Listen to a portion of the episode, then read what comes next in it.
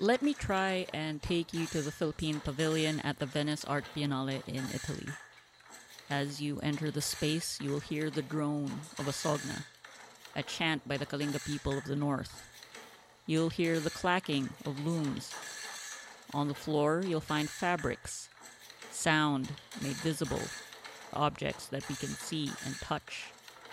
You'll also see videos of lips and mouths as you're embraced by sound.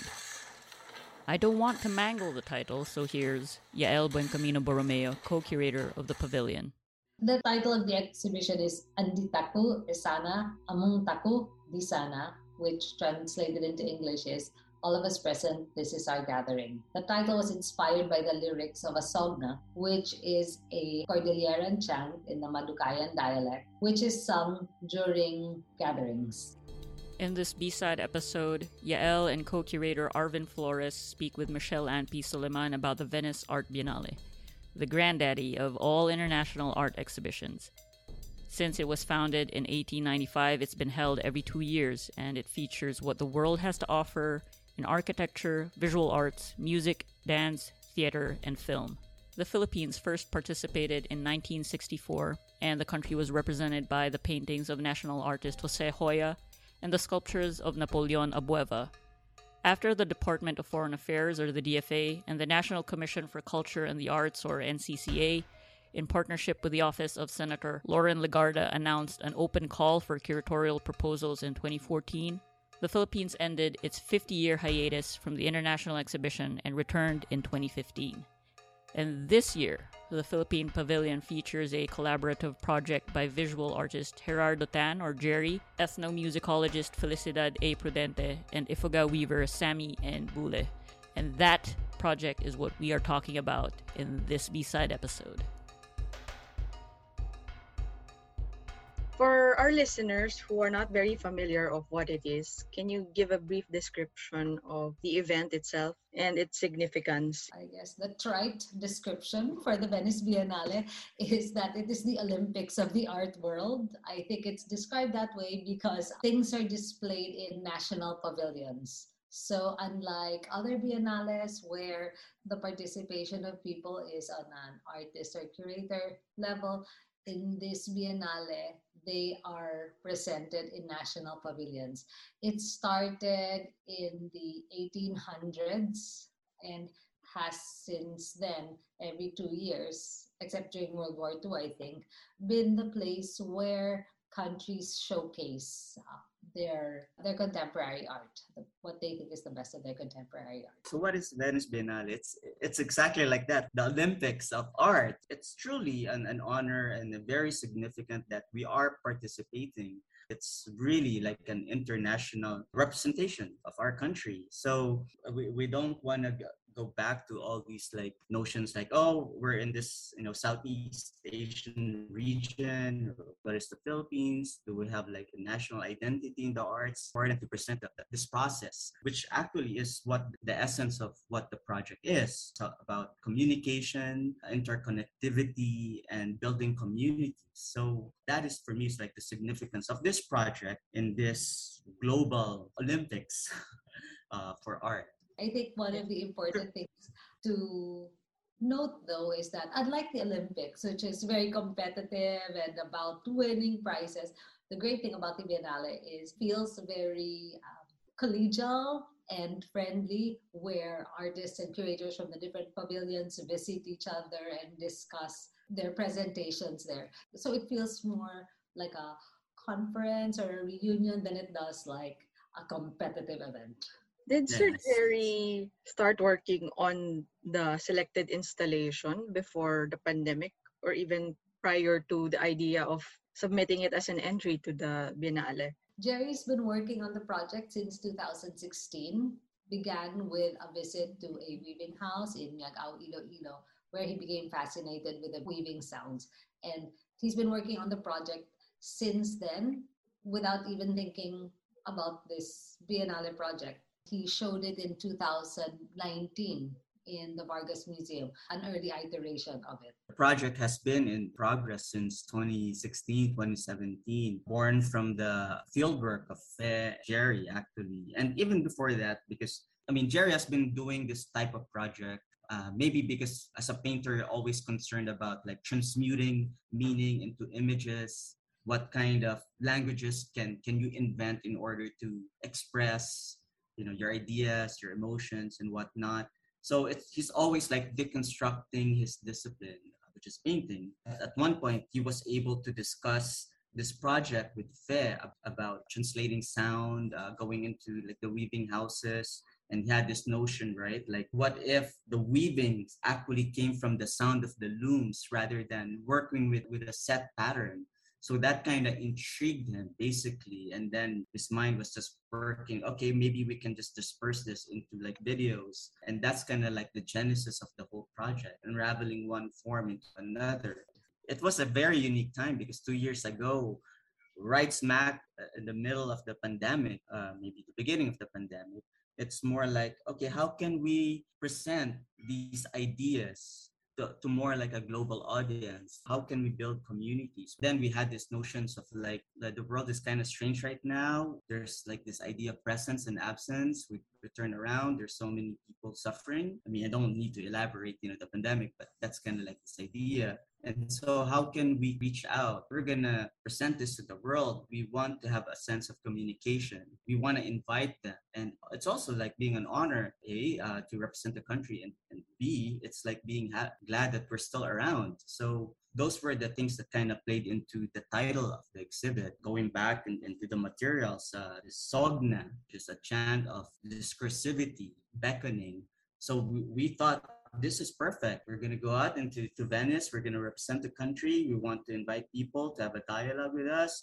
Uh, they'll, they'll, see all this like strange language, strange sounds. So it, it, it's kind of exciting to, to do all that. Where did Sir Jerry meet Sammy, who did the weaving of the looms? I can read Jerry's answer for that one. Jerry says, I sought out Fe Prudente at the UP Diliman College of Music because I needed a professional musicologist to do the notations for the sound recordings. For the notations to be translated into Weave, Fenai, that's Jerry, went to Ifugao and sought out Sammy Buhle upon the advice of Dr. Ikin Salvador Amores, curator of the Museo Kordilyera in UP Baguio. It was 2016 when Jerry first went to the weaving house soon after that, it was the very first, I think, iteration of that project. He exhibited at a space in California. It was several of his works that he exhibited, the spin paintings, and the first iteration of this one, which was called Hablon Redux and it was called Hablon Redux because the weaver was weaving Hablon fabric in Iloilo. The person that made the weave wasn't Sammy yet, and it only had um, one video screen, one monitor as part of its um, presentation. It's very interesting actually to see how the project developed over the years and with the different people that Jerry worked with and the different spaces where he was given the opportunity to show it, how it was elaborated upon for each of those spaces. What criteria did the jurors have to consider in choosing which gets selected to represent this year? It's a fairly general call to make a presentation of contemporary art that responds to the times, developing concepts that are sensitive and responsive to current realities, and that reveal contradictions and offer space for deep introspection we were kind of honest in saying that not, we're not going to go in and try to win like a beauty contest. It's really a conceptual project. And it's also a very tricky project because we're dealing with traditional form, weaving. We have a long tradition of weaving and we are kind of like accustomed of how our uh, textiles look like. And so actually that's kind of like one of the challenges of the project. People expect a certain type of pattern but what Jerry and Fe and Sammy were doing, they are inventing a unique sense of language, a creative language in that sense. In, in a way, kind of like I'm fond of what uh, Yael had said before. It's like this embodied tacit knowledge. It's, it's like oral tradition, like language. It changes what it, how it means, how it sounds, but essentially it's there. So it's like transitive, it's mutative. So it's evolutionary in, in that sense, true language is. So those are the things that we were kind of like thinking during the, the proposal stage. It's, it's like, how can we convey? It's like sound. Sound is so universal. How can we turn that into a design, which is basically what Fe and Jerry were all like thinking about. And this is where Sammy comes in. It's not like just I'll pass you a potato and then you'll transform it to French fries and then have a hamburger. It's nothing like that. It's more like there's an open system. It's a collaborative system. So there's the sound. Uh, Jerry and Fe would like say, okay, let's create like a transcription of this, a notation, sound notation, and Sammy can look at the designs and then he can apply his weaving techniques. Uh, even Sammy is like, oh, this is quite different from what I, I would usually do. Typically, a weaver, you would just get a sense of pattern and then you would just do your mathematical computations in your head and then voila, you have like, so they are iterative. Uh, whereas the project is really, okay, it's more like problem solving uh, even Sammy said before, like, oh, I have to dream how I would go about in initiating the weave. So in that sense, it's very organic. It's very creative. It's also very tricky, and that's kind of like the challenge of the whole project. Did Sammy mm-hmm. ever worry, or did he raise any concerns about veering away from his usual practice? Um, I know. I'm just gonna quickly say that creation is also chaotic. It's always like opening an abyss and looking at the void. It's a very existential thing. So it, it's not like a, a straight translation wherein one thing comes out into the other. So in, in Sammy's case, actually, when he confers with Jerry and Fe in terms of the design, there's always like a leeway of invention. So it becomes like this open system of communication.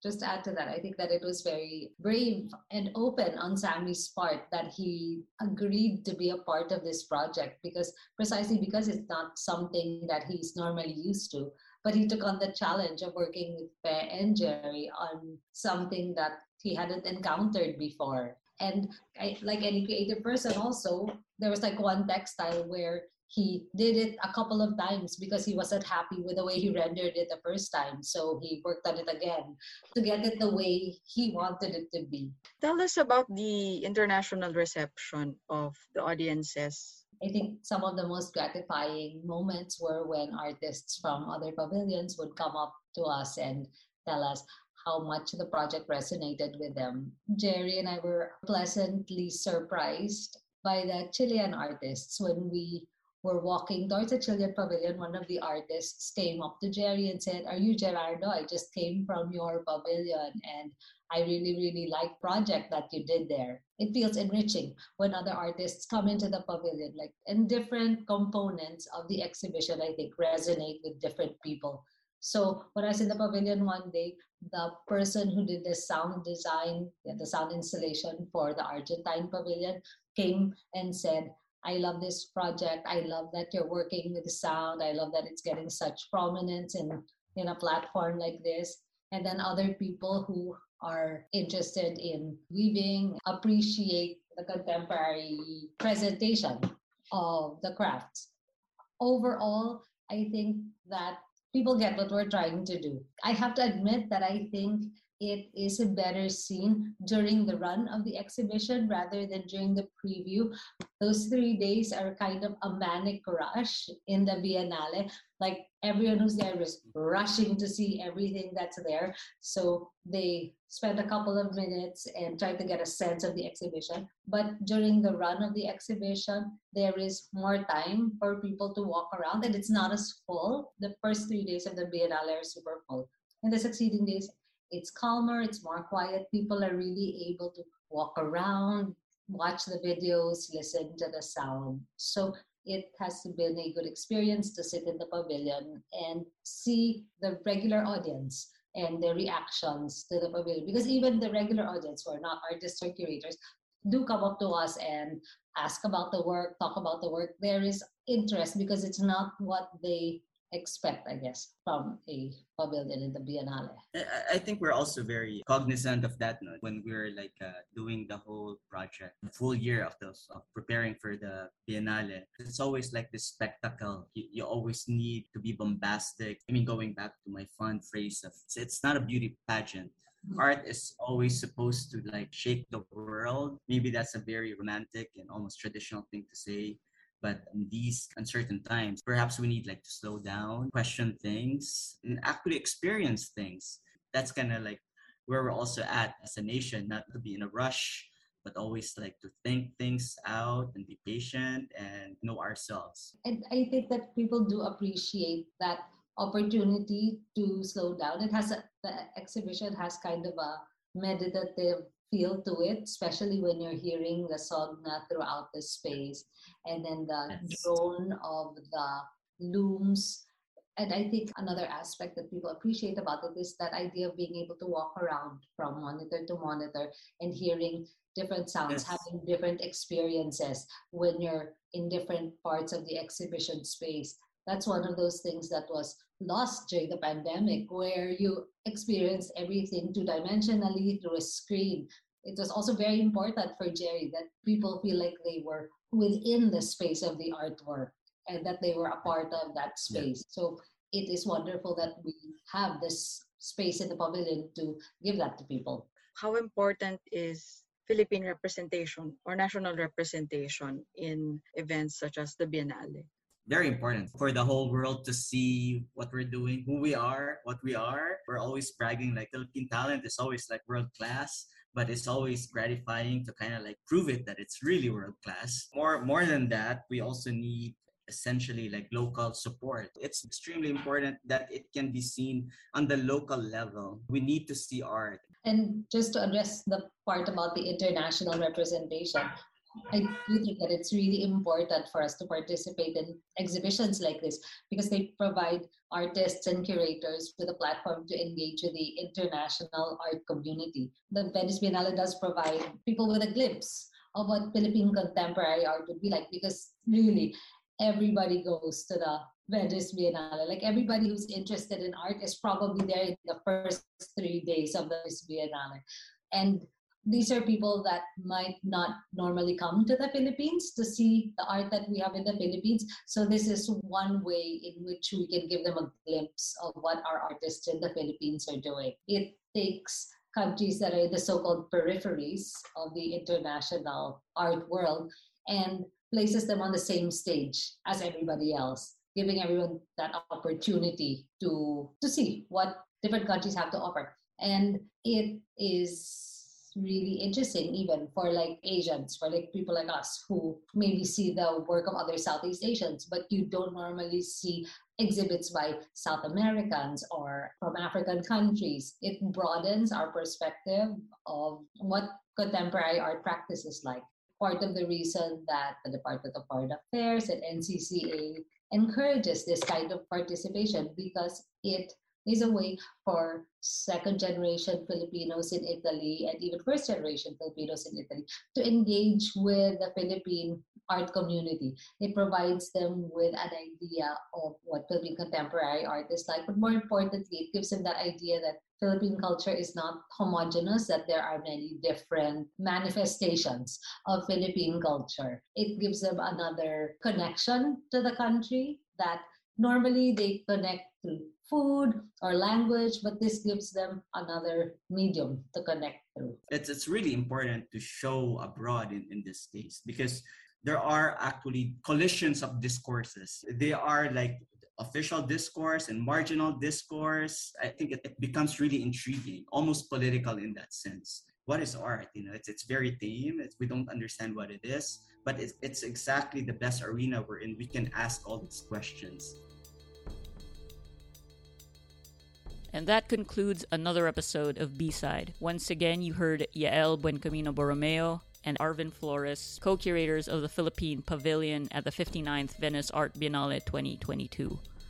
Art is not just about what, it's about process. The hows and whys of what you're seeing or what you're hearing. The Philippine Pavilion wants to raise questions about communication and connection, things that were disrupted in the years leading up to the opening of the Biennale. This episode was recorded remotely on April 28. It was produced by Earl R. Lagundino and me, Sam L. Marcelo. Thanks for listening.